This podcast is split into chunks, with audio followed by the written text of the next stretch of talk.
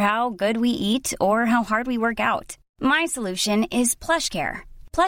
leading telehealth provider with doctor for you day and night to partner with you in your weight loss journey they can prescribe F T approved weight loss medication like Wegovy and Zepbound for those you qualify plus they X To get started, visit plushcare.com slash weight loss. That's plushcare.com slash weight loss. Hey, it's Ryan Reynolds, and I'm here with Keith, co-star of my upcoming film, If Only in Theaters, May 17th. Do you want to tell people the big news?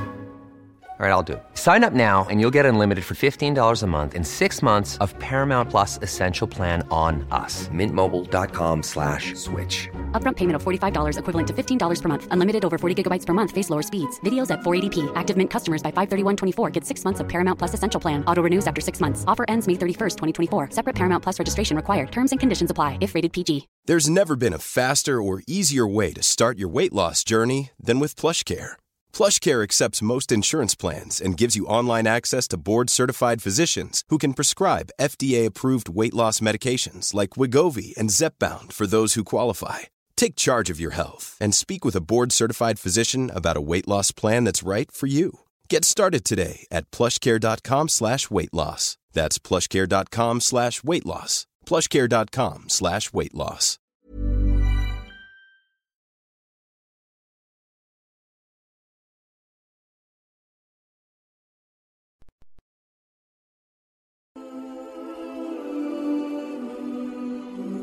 Ask Mufti Tariq Masood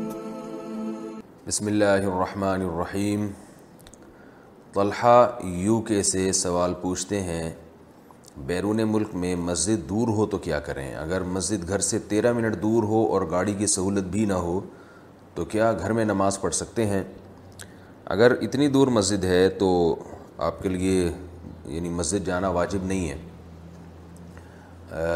لیکن جائیں گے تو زیادہ ثواب ملے گا رسول اللہ صلی اللہ علیہ وسلم نے ارشاد فرمایا کہ جو جو قدم مسجد کی طرف اٹھتا ہے ہر قدم پہ ایک گناہ معاف ہوتا ہے اور ایک نیکی لکھی جاتی ہے تو آپ گاڑی میں جائیں کسی بھی چیز پہ جائیں جتنا جتنا آپ سفر کریں گے اللہ تعالیٰ آپ کے درجات کو بلند کریں گے آپ کی خطاؤں کو درگزر کریں گے معاف کریں گے لیکن بہرحال لازم نہیں ہے اتنی دور جانا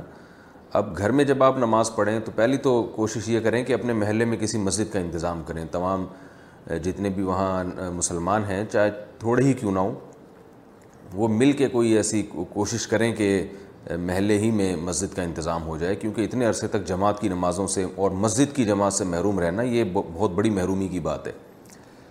دوسری بات یہ کہ جب تک مسجد میں انتظام نہیں ہوتا تو آپ گھر میں جماعت کا اہتمام کریں کچھ لوگ جمع ہو جایا کریں ایک ہی گھر میں یا کسی ایک جگہ پہ وہ بھی ممکن نہیں ہے تو آپ گھر کی جو مستورات ہیں یا گھر میں بچے ہیں ان کو لے کے جماعت کرا لیا کریں بالکل ہی جماعت فرض نماز میں جماعت چھوڑ دینا یہ ٹھیک عمل نہیں ہے ہمیں یعنی حدیث میں آتا ہے کہ رسول اللہ صلی اللہ علیہ وسلم کی جب مسجد کی جماعت نکل جاتی تھی تو آپ گھر میں آ کے جماعت کروایا کرتے تھے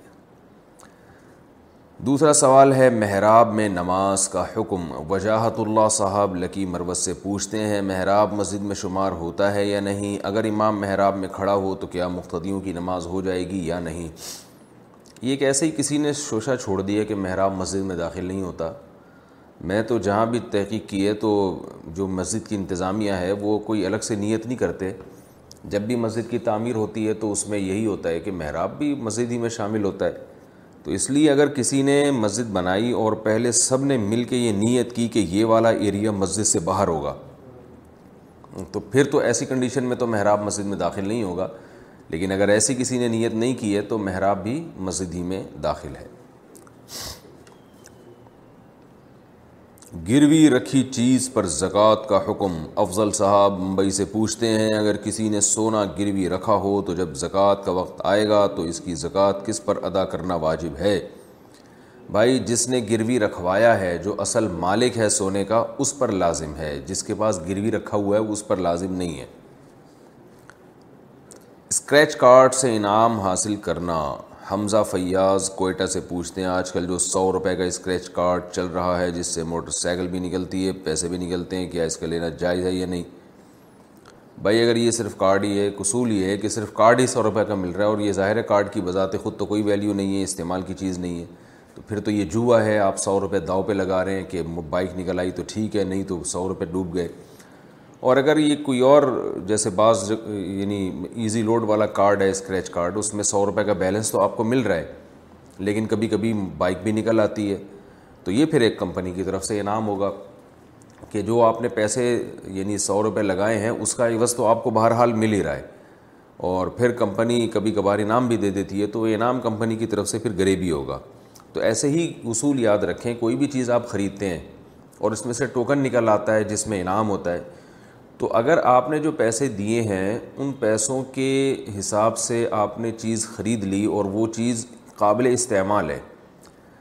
جیسے کلر کے ڈبے لوگ خریدتے ہیں تو ان میں ٹوکن میں انعام بھی نکلتا ہے تو کلر کے ڈبوں کی قیمت تو وہ ادا کر چکے ہوتے ہیں اور اس کے بدلے میں ان کو کلر کا ڈبہ مل جاتا ہے تو وہ اور وہ قیمت بھی وہی مارکیٹ ویلیو کے حساب سے ہوتی ہے تو یہ بالکل جائز ہے یہ کمپنی کی طرف سے لوگوں کو اپنی طرف راغب کرنے کے لیے اپنی پروڈکٹ کو بکوانے کے لیے ایک ترغیب کا ذریعہ ہوتا ہے کہ بھائی دیکھ لو ہو سکتا ہے انعام بھی نکل آئے لیکن اس میں اگر آپ نے جو چیز خریدی ہے وہ چیز قابل استعمال ہی نہیں ہے جیسے کارڈ وارڈ خرید لیا آپ نے یا باؤنڈ لوگ لے لیتے ہیں پرائز باؤنڈ یا قابل استعمال تو ہے لیکن وہ اس کی بہت زیادہ قیمت لے رہا ہے صرف انعام کی لالچ میں یعنی کمپنی انعام کی لالچ میں ایک معمولی چیز کی قیمت بہت زیادہ رکھتی ہے تو بھی یہ ناجائز اور حرام ہے کیونکہ آپ نے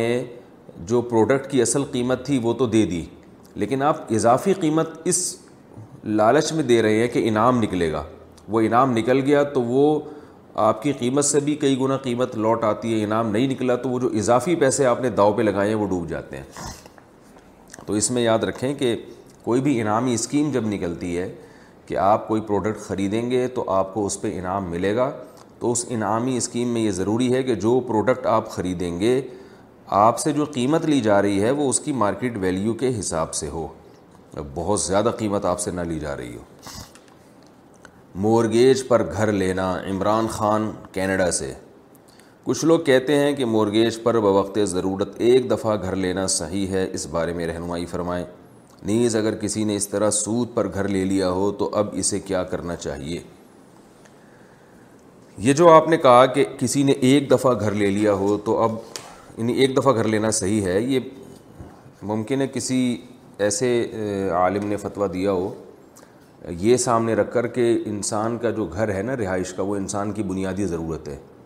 تو ایک گھر چونکہ انسان کی بنیادی ضرورت ہے لہٰذا وہ ایسے قرضے پہ لی جا سکتی ہے مورگیج سودی قرضہ ہوتا ہے کہ آپ نے بینک سے لون لیا پھر آپ اس کو سود دیتے رہتے ہیں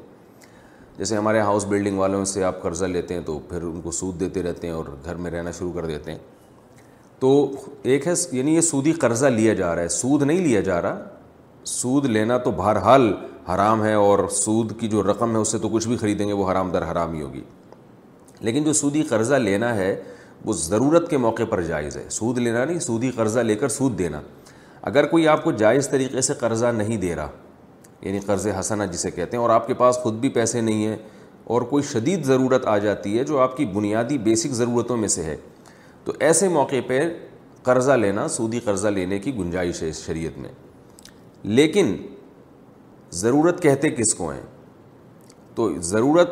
میں رہائشی گھر یعنی آپ کو ظاہر انسان کی ضرورت ہے کہ وہ رہنے کے لیے اسے گھر چاہیے تو یہ بات خوب اچھی طرح سمجھ لیں کہ رہائش کا گھر تو انسان کی ضرورت ہے لیکن اس گھر کا ذاتی گھر ہونا یہ انسان کی ضرورت نہیں ہے کرائے کا گھر بھی انسان کی بیسک ضرورت کو پورا کر دیتا ہے اس پر تو میرے بہت بیانات ہیں آپ سن لیجئے کہ ذاتی گھر اور کرائے کے گھر میں فرق کیا ہے تو اس لیے ہمارے ہاں جو علماء کی تحقیق ہے وہ یہی ہے کہ اگر آپ کو رینٹ پہ گھر مل سکتا ہے اور آپ میں استطاعت ہے کہ رینٹ پہ رہنے کی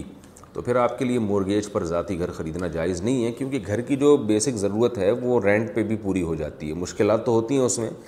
لیکن ظاہر حلال میں اللہ نے مشکلات رکھی ہیں حرام آسان ہے تو اس لیے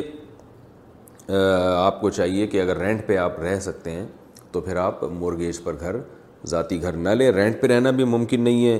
اور گھر کا اور بھی کوئی انتظام نہیں ہو رہا تو پھر گنجائش ہے کہ مورگیج پہ گھر لیا جا سکتا ہے لیکن ایسا ہوتا نہیں ہے رینٹ پہ باہر یعنی لینا بھی آسان ہے ان ملکوں میں جہاں تک ہماری تحقیق ہے اگر کسی نے اس طرح سے سود پر گھر لے لیا ہو تو اب اسے کیا کرنا چاہیے گھر لے لیا تو پھر توبہ استغفار کے علاوہ اور کوئی حل نہیں ہے توبہ کرے استغفار کرے اس گھر میں رہ سکتا ہے لیکن آئندہ کے لیے توبہ بھی کرے اور جو کچھ ہو چکا اس پہ اللہ تعالیٰ سے معافی مانگے ٹیوشن دلوا کر کمیشن حاصل کرنے کا حکم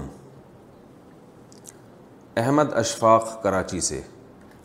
ایک آدمی کسی کو ٹیوشن لگواتا ہے اور کہتا ہے آپ کی جو پہلی فیس ہوگی اس کا پچاس فیصد آپ مجھے دیں گے کیا یہ صحیح ہے یا غلط اس کی تین صورتیں ہوتی ہیں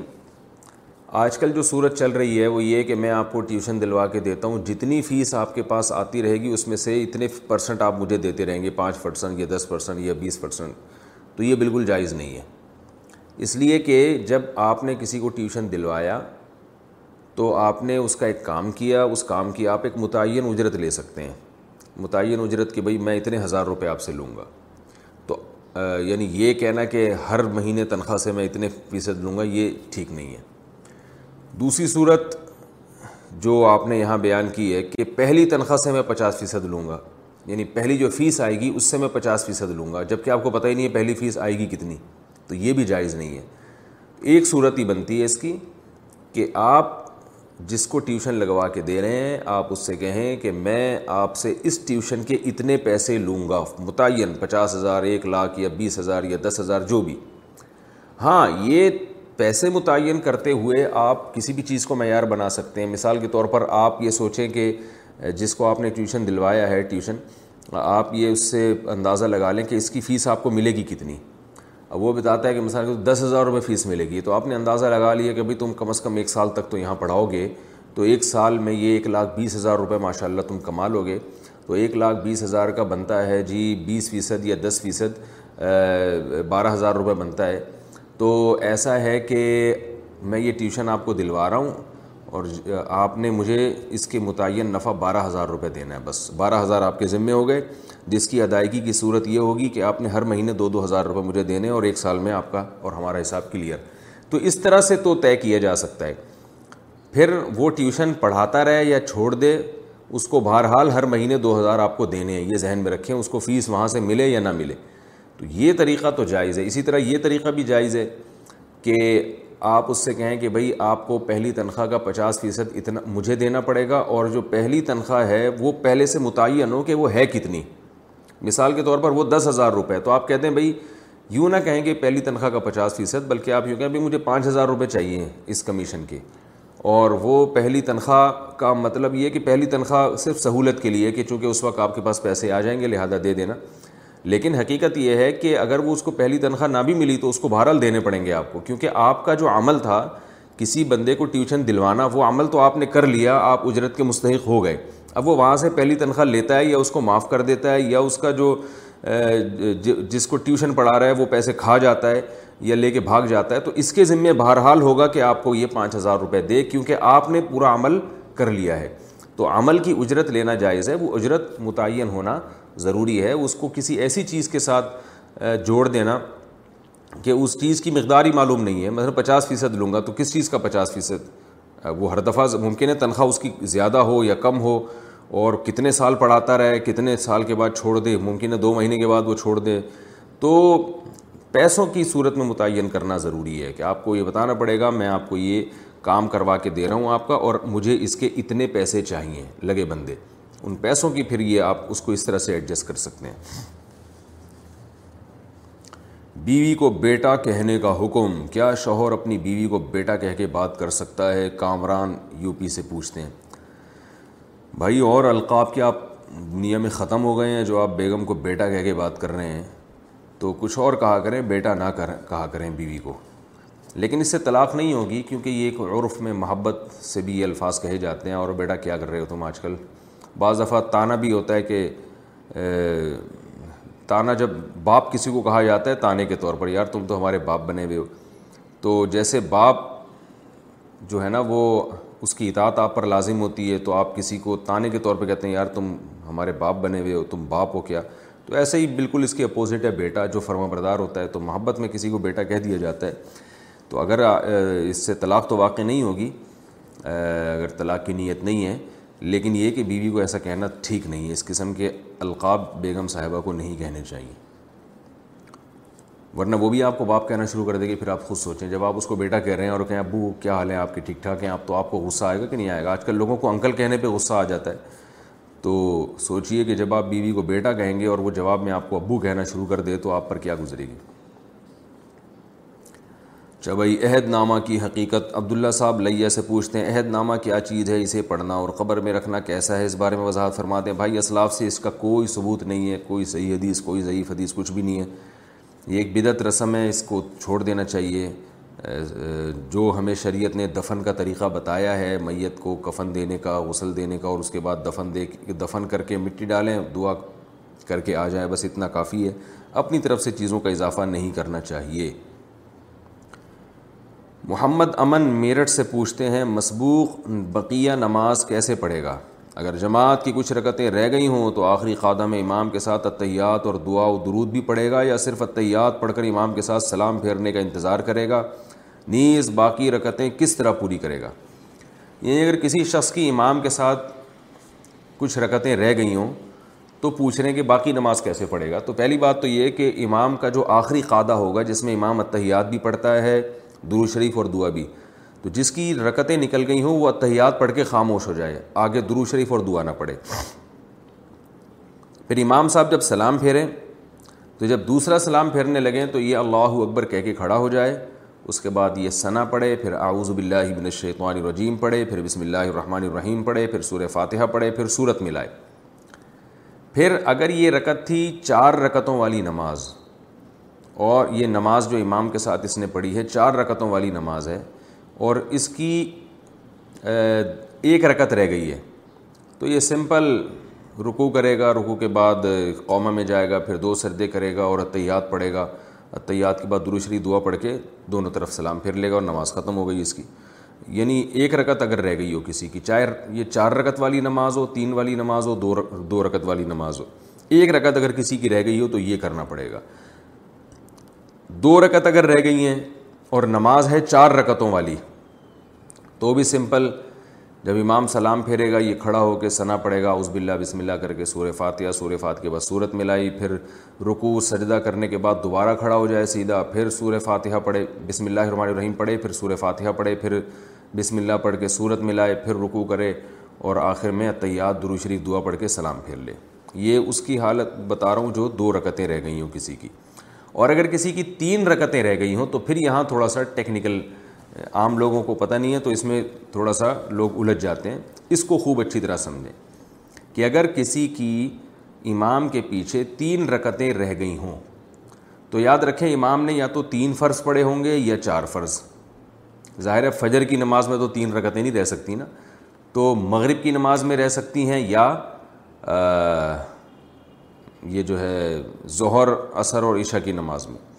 تو مغرب کی نماز میں اگر تین رکتیں رہ گئی ہیں تو بھی بہت آسان ہے آپ نے کیا کرنا ہے امام نے جب سلام پھیرا آپ کھڑے ہو گئے سور وہ یہ سنا پڑھی سورہ فاتحہ وغیرہ اس بلّہ بسم اللہ پڑھ کے اور سمپل اسی طریقے سے تین رکتیں ادا کرنی ہیں جیسے آپ امام کے پیچھے اگر نہ ہوتے تو جیسے ادا کرتے کیونکہ آپ کو امام کے پیچھے تینوں رکتیں ہی نہیں ملی ہیں آپ آخری قادہ میں شریک ہوئے امام کے ساتھ لیکن چار رکتوں والی نماز اگر موجود ہے یعنی چار رکتوں والی نماز میں آپ کی تین رکتیں نکل گئی ہیں تو خوب اچھی طرح سمجھیں یعنی آپ امام کے ساتھ صرف آخری رکت میں شریک ہوئے تو اب آپ نے یہ کرنا ہے کہ امام نے جیسے ہی سلام پھیرا آپ کھڑے ہو گئے آپ نے ثنا پڑھی اعوذ باللہ بسم اللہ پڑھ کے سورہ فاتحہ پڑھی سورہ فاتحہ کے بعد صورت ملائی پھر رکو کیا پھر قومہ کیا پھر دو سردے کیے اب دو سجدوں کے بعد آپ کو اختیار ہے چاہے تو اتحیات میں بیٹھ جائیں اور چاہے تو سیدھا کھڑے ہو جائیں اتحیات چھوڑ دیں اگر آپ اتحیات میں بیٹھ گئے تو پھر آپ اتحیات پڑھیں اتحیات پڑھ کے پھر کھڑے ہو جائیں پھر کھڑے ہونے کے بعد سور فاتحہ پڑھیں اور ساتھ میں صورت بھی ملائیں کیونکہ یہ آپ کی دوسری رکت ہے اور دوسری رکت میں صورت بھی ملانی پڑتی ہے صورت ملائیں رکو سجدہ کریں رکو سجدے کے بعد پھر دوبارہ کھڑے ہو جائیں کیونکہ قادہ آپ پہلے ہی سے کر چکے ہیں تو اب آپ دوبارہ کھڑے ہو جائیں دوبارہ یہ آپ کی آخری رکت ہے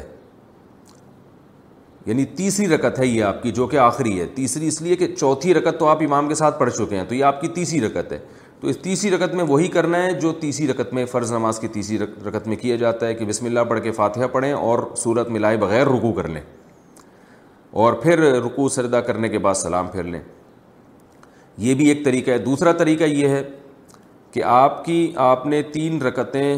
آپ کی رہ گئی تھیں امام کے پیچھے چار رکت والی نماز میں تو امام نے جب سلام پھیرا آپ کھڑے ہو جائیں کھڑے ہو کے سورت سورہ فاتحہ پڑھیں اس کے بعد یعنی پہلے ثنا پڑھیں سورہ فاتحہ پڑھیں پھر سورت ملائیں پھر آپ رکو کریں پھر سردہ کریں رکو سردہ کرنے کے بعد آپ بیٹھے نہیں بلکہ کھڑے ہو جائیں یہ طریقہ بھی جائز ہے اور جب آپ کھڑے ہو گئے تو پھر آپ نے پھر سور فاتحہ پڑھی پھر صورت ملائی اس کے بعد پھر آپ رکو سردہ کر کے اب آپ بیٹھنا پڑے گا آپ کو کیونکہ اس سے پہلے والی رکعت میں آپ نے قادہ نہیں کیا تو آپ بیٹھ کے سور اتحیات پڑھیں یعنی اتحیات اشد اتحیات اللہ وصلاوات و طیبات یہ مکمل کرنے کے بعد پھر آپ دوبارہ کھڑے ہو جائیں اور کھڑے ہونے کے بعد آپ نے سورہ فاتحہ پڑھی اور صورت نہیں ملائیں پھر پھر اس طرح رکوع سجدہ کر کے اپنی نماز کو کمپلیٹ کریں امید ہے سمجھ میں آ گیا ہوگا نہیں آ گیا ہوگا تو پھر دوبارہ رابطہ کریں انشاءاللہ اچھا بھائی کیا والد کا حج اولاد کے لیے کافی ہے کلیم اللہ صاحب یو پی سے پوچھتے ہیں میں حج کرنے کا ارادہ رکھتا ہوں لیکن والد کہتے ہیں کہ ہم حج کر چکے ہیں اس لیے تم پر حج فرض نہیں ہے جبکہ کاروبار وغیرہ ہم سب کا سب کا ہے اور پیسے بھی ہمارے پاس رہتے ہیں تو کیا ہم حج کریں یا والد کی اجازت کا انتظار کریں دیکھیں پہلی بات تو یہ ہے کہ والد صاحب کا حج اولاد کے لیے کافی نہیں ہے حج ہر ایک پر الگ سے لازم ہوتا ہے آپ پر حج جب لازم ہوگا جب آپ میں استطاعت بھی ہو یہ جو آپ نے کہا کہ کاروبار تو ہمارا ہے تو ہمارے کا مطلب کیا ہے اگر والد صاحب کا بزنس تھا اور اسی بزنس میں آپ تعاون کر کر رہے ہیں اور اب سب مل جل کے بزنس کر رہے ہیں تو اس سے یہ کاروبار آپ کا نہیں ہو جاتا یاد رکھیے فقہ نے بیان کیا ہے کہ اولاد والد کے بزنس کو جتنی بھی ترقی دے گی تو وہ بزنس والد ہی کا رہے گا اس کی ملکیت والد ہی کی رہے گی تو یہ کاروبار آپ کا ہے کا مطلب اگر انویسٹمنٹ آپ نے اپنے پیسوں سے بھی کی ہے تو پھر تو آپ بھی شریک ہو گئے اگر آپ کی انویسٹمنٹ اپنے ذاتی پیسوں سے نہیں ہے تو یہ ابا ہی کا کاروبار ہے تو اس کاروبار کی وجہ سے آپ پہ حج فرض نہیں ہوگا ہاں آپ نے یہ کہا کہ پیسے بھی ہمارے پاس رہتے ہیں تو اگر پیسے آپ کے پاس اس طور پر رہتے ہیں کہ اس بزنس سے جو ارننگ ہوتی ہے تو وہ ارننگ آپ ہی رکھ رہے ہوتے ہیں اور والد صاحب نے یہ کہا ہوا ہے کہ جو پیسے آپ اپنے پاس رکھیں گے وہ گویا آپ ہی کے ہیں گویا نہیں بلکہ صاف لفظوں میں کہ وہ آپ کی رقم ہی ہے وہ صرف انتظامی معاملات انتظام کے لیے آپ کے پاس نہیں رکھوائے گئے بلکہ وہ سچی مچی کے پکے آپ کو دے دیے گئے ہیں تو پھر وہ آپ ان پیسوں کے مالک ہیں پھر دیکھا جائے گا کہ ایام حج یعنی حج کی جب درخواستیں جا رہی ہوتی ہیں ایام حج نہیں بلکہ وہ ایام جن میں حج کی درخواستیں جا رہی ہیں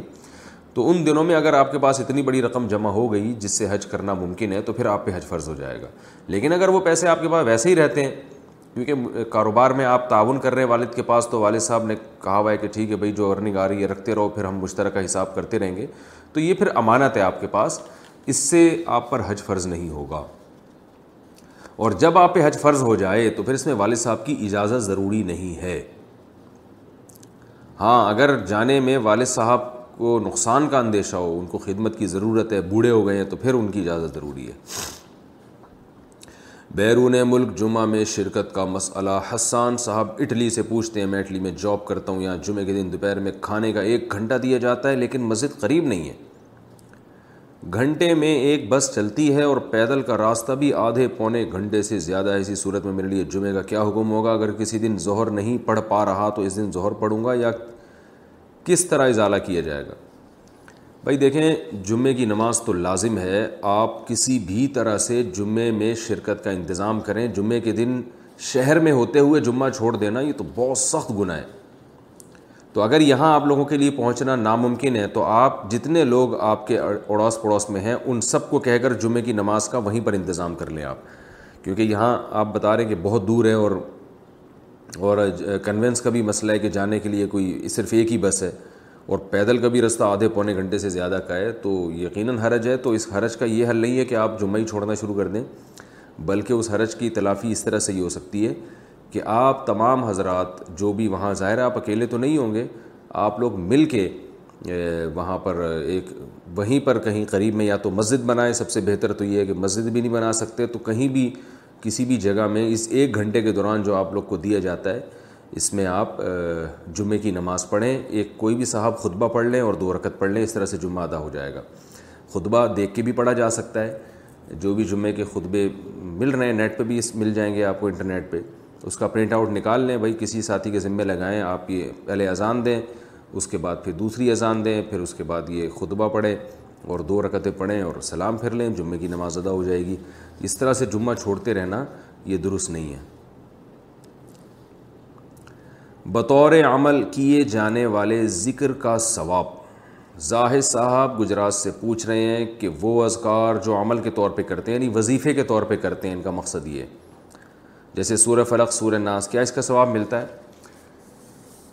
جو اذکار ہم قرآن میں وظیفے کے طور پہ پڑھتے ہیں نا جیسے رات کو سورہ فلق پڑھ کے پھونکتے ہیں اپنے اوپر تو یہ تلاوت نہیں ہوتی اسی وجہ سے علماء کہتے ہیں اس سے پہلے آؤز باللہ بسم اللہ بھی نہیں پڑھنی چاہیے بلکہ یہ رقیہ ہے دم ہے تو قرآن کی کوئی بھی ایسی آیت جو بطور رقیہ کے پڑھی جائے جیسے آیت کرسی ہم پڑھتے ہیں اور پھوک لگاتے ہیں اپنے اوپر دم کرتے ہیں تو ایسی کوئی بھی آیت قرآن کی جو بطور دعا کے پڑھی جائے بطور رقیہ کے پڑھی جائے اس کے بارے میں یہ پوچھ رہے ہیں کہ کیا اس پہ ثواب ملتا ہے کہ نہیں ملتا کیونکہ یہ سوال ایسا تھا کہ جو بہت سے لوگوں کی ممکن ہے سمجھ میں ہی نہ آیا ہو تو جو چیز بھی بطور رقیہ کے پڑھی جاتی ہے تو وہ بھی دعا ہی ہوتی ہے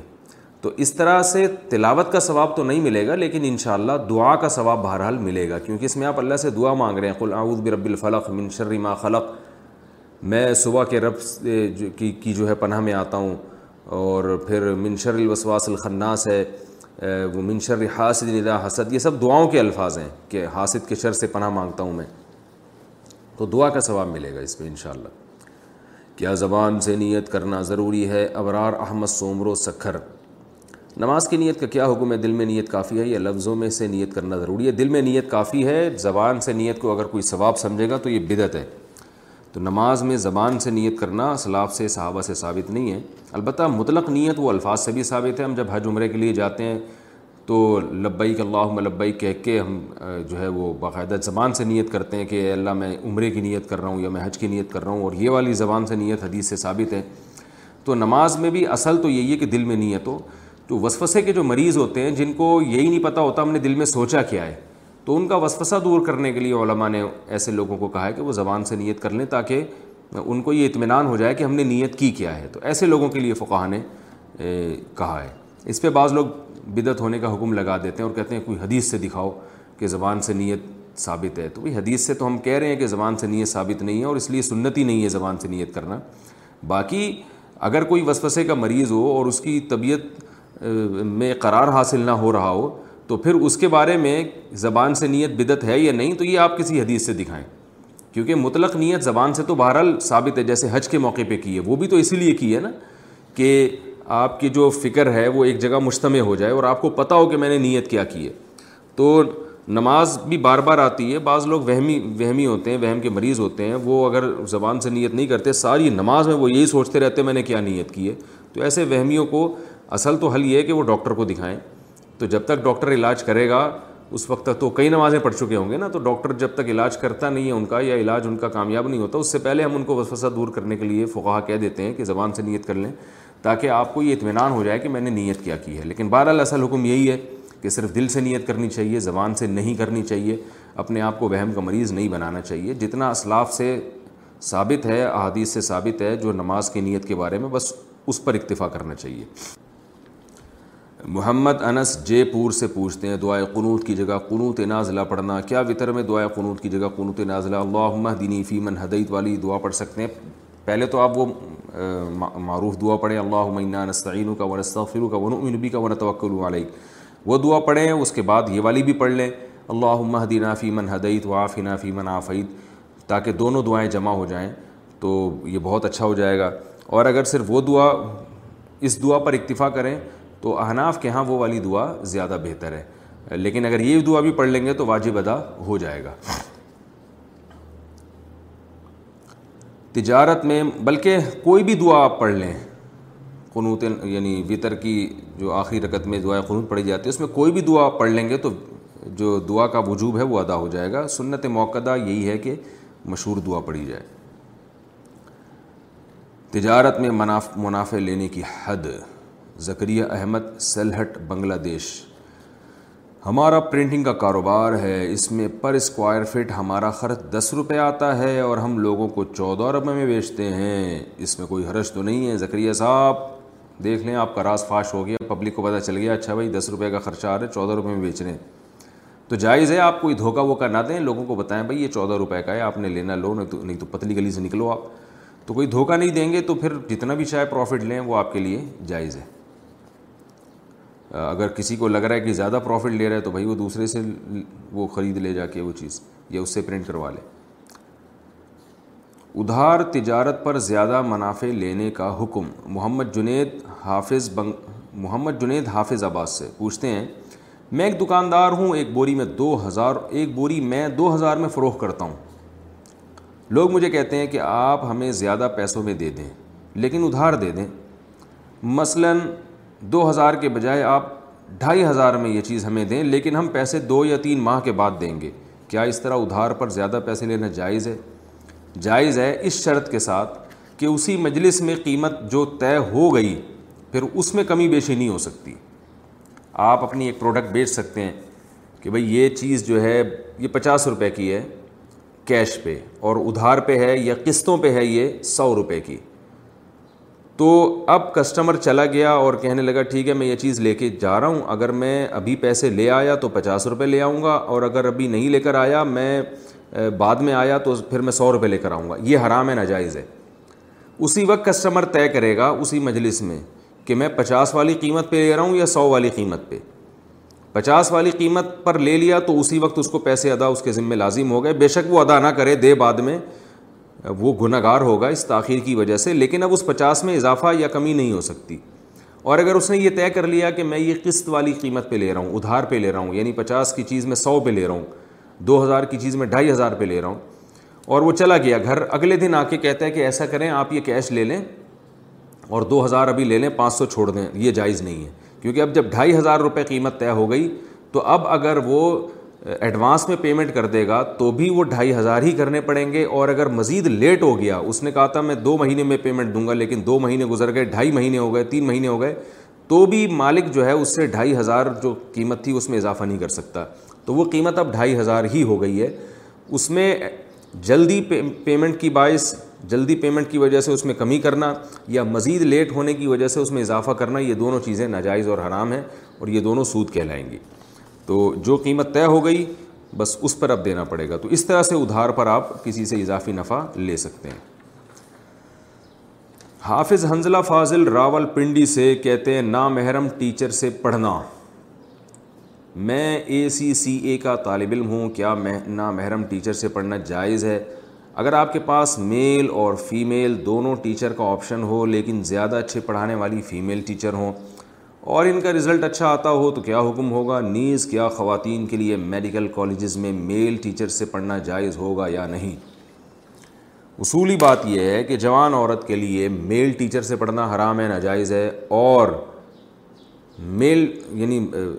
مرد کے لیے فیمیل ٹیچر جو جوان ہو اس سے پڑھنا ناجائز ہے کیونکہ اس میں فتنے کا اندیشہ ہے بہت زیادہ اور فتنے ہوتے بھی ہیں یہ ضروری نہیں کہ ہر ایک کو فتنہ ہو فتنے کا خطرہ ہونا کافی ہے اس لیے اسلام نے اختلاط سے منع کیا ہے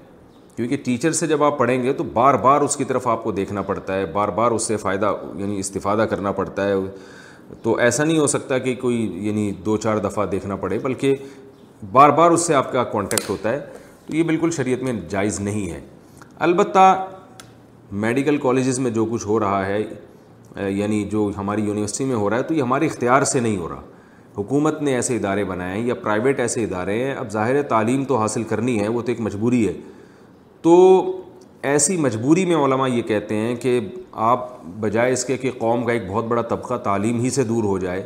اور وہ علم کو چھوڑ چھاڑ کے بیٹھ جائے تو یہ تو ظاہر ہے پھر سارے کرپٹ لوگ اس میدان میں آ جائیں گے یا وہ لوگ جو کرپٹ تو نہیں ہے لیکن بہرحال بے دین ہیں وہ لوگ آ جائیں گے اس میدان میں تو حکومت تو بہرحال گناہ گار ہے کہ وہ ایسی تعلیم کا انتظام کیوں نہیں کرتی کہ میل میل کو میلز کو پڑھائیں اور فیمیل فیمیلس ٹیچر فیمیلز کو پڑھائیں حکومت پر لازم ہے یہ لیکن جب تک گورنمنٹ ایسا انتظام نہیں کرتی تو پھر آپ کے لیے مجبوری ہے کلاس میں جب آپ جا کے بیٹھیں گے تو میل ٹیچر ہو یا فیمیل ٹیچر ہو آپ کو بہرحال پڑھنا ہے تو ایسی مجبوری میں آپ کے لیے جائز ہے جب تک مجبوری نہ ہو شدید آپ کے لیے یہ عمل جائز نہیں ہے راہ چلتے خواتین کیسے نماز پڑھیں ثنا صاحبہ کراچی سے پوچھتی ہیں بائی روڈ سفر میں خواتین کے لیے نماز کا کیا حکم ہے اگر انہیں پردے میں نماز ادا کرنے کی کوئی جگہ نہ ملے تو انہیں کیا کرنا چاہیے کیا وہ گاڑی میں پیچھے نماز یعنی گاڑی کی پیچھے سیٹ پہ نماز پڑھ سکتی ہیں فرض نماز کے لیے ان کو گاڑی سے اترنا پڑے گا اور اس میں پردہ بھی شریعت میں رکاوٹ نہیں ہے نماز قضا کرنا کسی صورت میں جائز نہیں ہے آپ کو روڈ پہ کھڑے ہو کر نماز پڑھنا پڑے آپ روڈ پہ کھڑے ہو کر نماز پڑھیں اس چہرہ ڈھانک لیں اپنا اور جیسے آپ کو جہاں بھی موقع ملتا ہے آپ کو نماز پڑھنی پڑے گی وضو بھی کرنا پڑے گا اگر وضو نہیں ہے اس موقع پر اگر تھوڑی بہت بے پردگی ہو جاتی ہے جو نہ چاہتے ہوئے تو وہ شرن معاف ہے تو نماز کا جو حکم ہے شریعت میں وہ پردے سے زیادہ اہم ہے اور ظاہر ہے پردے کی تو تلا ہو سکتا ہے نا جب آپ بس سے اتریں تو چادر اپنے اوپر رکھیں وضو کریں تو تھوڑا سا احتیاط کر لیں کہ چہرہ کسی کو نظر نہ آئے پھر بھی نظر آ گیا کوئی وضو کی ایسی جگہ ہی نہیں ہے تو انشاءاللہ وہ بھی معاف ہو جائے گا اللہ کی طرف سے اور اس کے بعد پھر آپ کہیں بھی جگہ ملتی ہے چاہے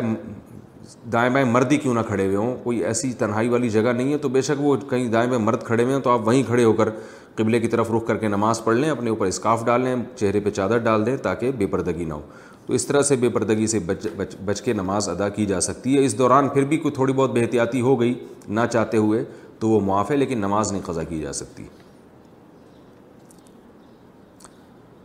مسز رمضان کراچی سے پوچھتی ہیں کیا عمرہ میں خواتین کے لیے سفید لباس ضروری ہے کیا عورت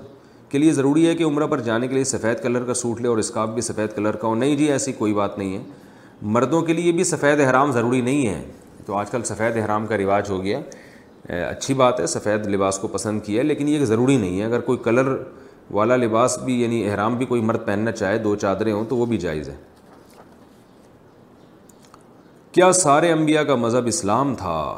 مسز محسن اسلام آباد سے پوچھتی ہیں میں نے سنا ہے کہ نبی کریم صلی اللہ علیہ وسلم سے پہلے جتنے بھی اکرام آئے ہیں ان کا دین اسلام نہیں تھا اور وہ مسلمان نہیں تھے کیونکہ انہوں نے لا الہ الا اللہ محمد رسول اللہ نہیں پڑھا تھا کیا یہ بات صحیح ہے دیکھیے اسلام کا ایک اصطلاحی معنی ہے اور ایک لغوی معنی معنی لغت میں اسلام کہتے ہیں اپنے آپ کو مکمل کسی کے سبرد کر دینا تو اس حوالے سے تمام پیغمبروں کا مذہب اسلام تھا یعنی انہوں نے اپنے آپ کو مکمل اللہ کے سپرد کر دیا تھا اس لیے ان کو مسلم کہا جاتا ہے اور ان کے جو فالوورس تھے ان پیغمبروں کے وہ بھی مسلمان تھے یعنی مسلم تھے کیونکہ انہوں نے بھی اپنے آپ کو اللہ کے سپرد کر دیا تھا قال له ربه اسلم قال اسلمت لرب العالمین اللہ کہتے ہیں ہم نے ابراہیم علیہ السلام سے کہا ابراہیم تم فرما بردار بن جاؤ آپ نے فرما میں بن گیا تو اس لحاظ سے ابراہیم علیہ السلام بھی مسلم تھے لیکن یہ جو ایک ٹرم ہے ایک اصطلاح کہ ہمارے دین میں جو ہمیں مخصوص قسم کی تعلیمات دی گئی ہیں پانچ نماز فرض ہیں رمضان کے روزے فرض ہیں زکوٰۃ کا ایک مخصوص طریقہ ہے نکاح طلاق کے ایک مخصوص حکام ہے وراثت ایک مخصوص حکم ہے ان خاص عقائد میں تو تمام پیغمبر ایک ہی ہیں جو عقیدے پچھلے پیغمبروں کے تھے وہی ہمارے بھی ہیں پچھلی امتوں کے جو عقیدے تھے وہی ہمارے بھی ہیں لیکن جو احکامات میں جو فرق ہے تو ان احکامات میں جو ہمیں جو دین دیا گیا ہے تو اس کا نام ہے اسلام تو پچھلے انبیاء کو جو دین دیا گیا تھا اس معنی میں اس دین کا نام اسلام نہیں تھا یعنی جو ٹرم اور اصطلاح ہے نا ہمارے دین کی وہ اسلام ہے پہلے جو مذاہب تھے کسی کو عیسائیت کہا گیا کسی کو یہودیت کہا گیا تو ہمارے خاص دین کو جو ہے اسلام کہا گیا ہے مخصوص احکام کے ساتھ تو اس معنی میں آپ ان کو مسلم نہیں کہہ سکتے لغوی اعتبار سے آپ ان کو مسلم کہہ سکتے ہیں تو اس لحاظ سے دین اسلام صرف ہمارا مذہب ہے ان کا مذہب دین اسلام نہیں تھا البتہ مجازی معنوں میں ان کے مذہب کو بھی دین اسلام کہہ دیا جاتا ہے کہ وہ بھی اسلام پر عمل کرتے تھے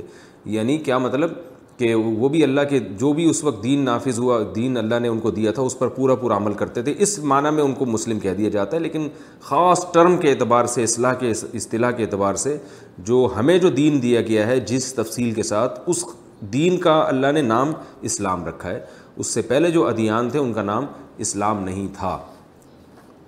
اگرچہ وہ برحق مذہب تھے ask Mufti Masood